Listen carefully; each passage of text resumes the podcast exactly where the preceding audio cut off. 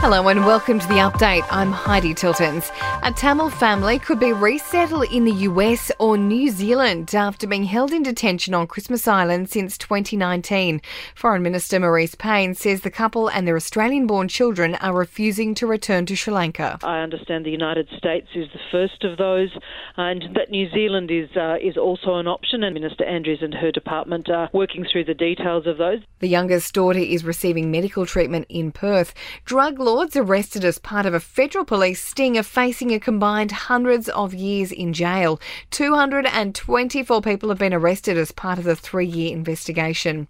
Victorian health officials are desperately trying to work out how a West Melbourne family was infected by the same strain of COVID as a return traveller in hotel quarantine.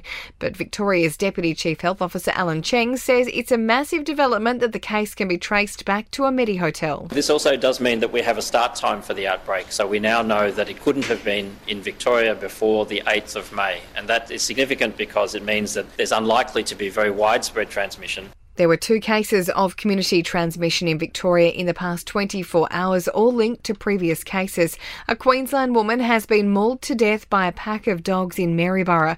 The dogs have been removed by council officers. And the Queen appears to have extended an olive branch to Prince Harry, inviting her grandson for lunch at Windsor Castle. Next month's get together will apparently be the first time the pair has met privately since Harry quit the royal family. To sport, Daniil Medvedev and Alexander Alexander Zverev are favoured to win their quarterfinals tonight at the French Tennis Open. The Socceroos play Nepal on Saturday, and a win could lock in top spot in Group B of World Cup qualifying. And Greg Murphy and Richie Stanaway are coming out of retirement to drive at the Bathurst 1000. In entertainment news, BTS is spreading the love at the top of the US pop charts with their new single Butter. The K-pop superstars becoming one of the few acts to rack up four number one tracks in less than a year. Beyonce's mum has waiting to talk, her superstar daughter suffers from social anxiety. It's after a fan pointed out Jay Z always rubs his wife's leg at events.